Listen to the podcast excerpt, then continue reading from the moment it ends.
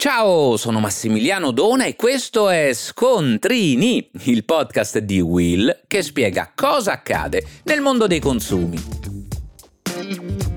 Oggi parliamo di ristoranti, perché mai come durante la stagione estiva si moltiplicano i disservizi e le proteste dei consumatori, in particolare per i locali affollati e le lunghe attese per il servizio. Tutti vogliamo andare a cena fuori e non sempre gli esercenti sanno valutare adeguatamente il personale a disposizione e la capacità della cucina di sfornare piatti che vadano di pari passo con le richieste dei clienti. Di qui spesso, come dicevo, disservizi e lamentele che nei casi più gravi possono spingere il consumatore a spazientirsi e ad alzarsi da tavola prima di aver consumato. È possibile farlo? La risposta breve è sì, ma vediamo insieme come stabilire quando l'attesa è davvero esagerata. Il contratto tra ristoratore e consumatore inizia nel momento in cui viene annotata l'ordinazione del cliente sulla comanda. Ciò significa che finché non viene registrata l'ordinazione, la persona che si è seduta al tavolo può decidere di non rimanere nel ristorante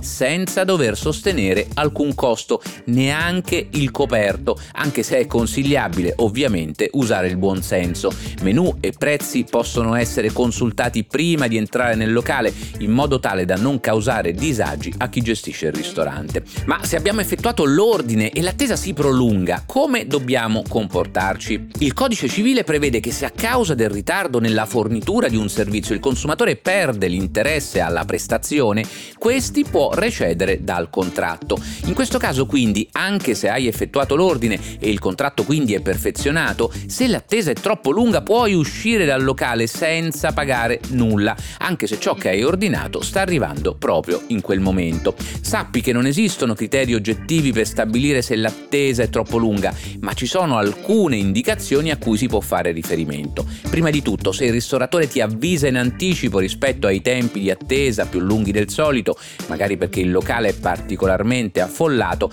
allora dovrai tener conto di questa informazione per valutare quando l'attesa risulti inaccettabile. Ma se i tempi dovessero prolungarsi, il consiglio è di sollecitare per prima cosa il gestore facendo presente le tue esigenze. A quel punto, se dopo aver valutato la situazione ritieni che l'attesa sia davvero eccessiva, abbiamo ricevuto ad esempio segnalazioni di oltre un'ora di attesa dopo l'ordinazione di una pizza, beh, hai il diritto di andartene, pagando solo quello che hai già consumato. E voi, lo sapevate? Per oggi è tutto, ma puoi ascoltare gli altri episodi di Scontrini sulla tua piattaforma di podcast preferita.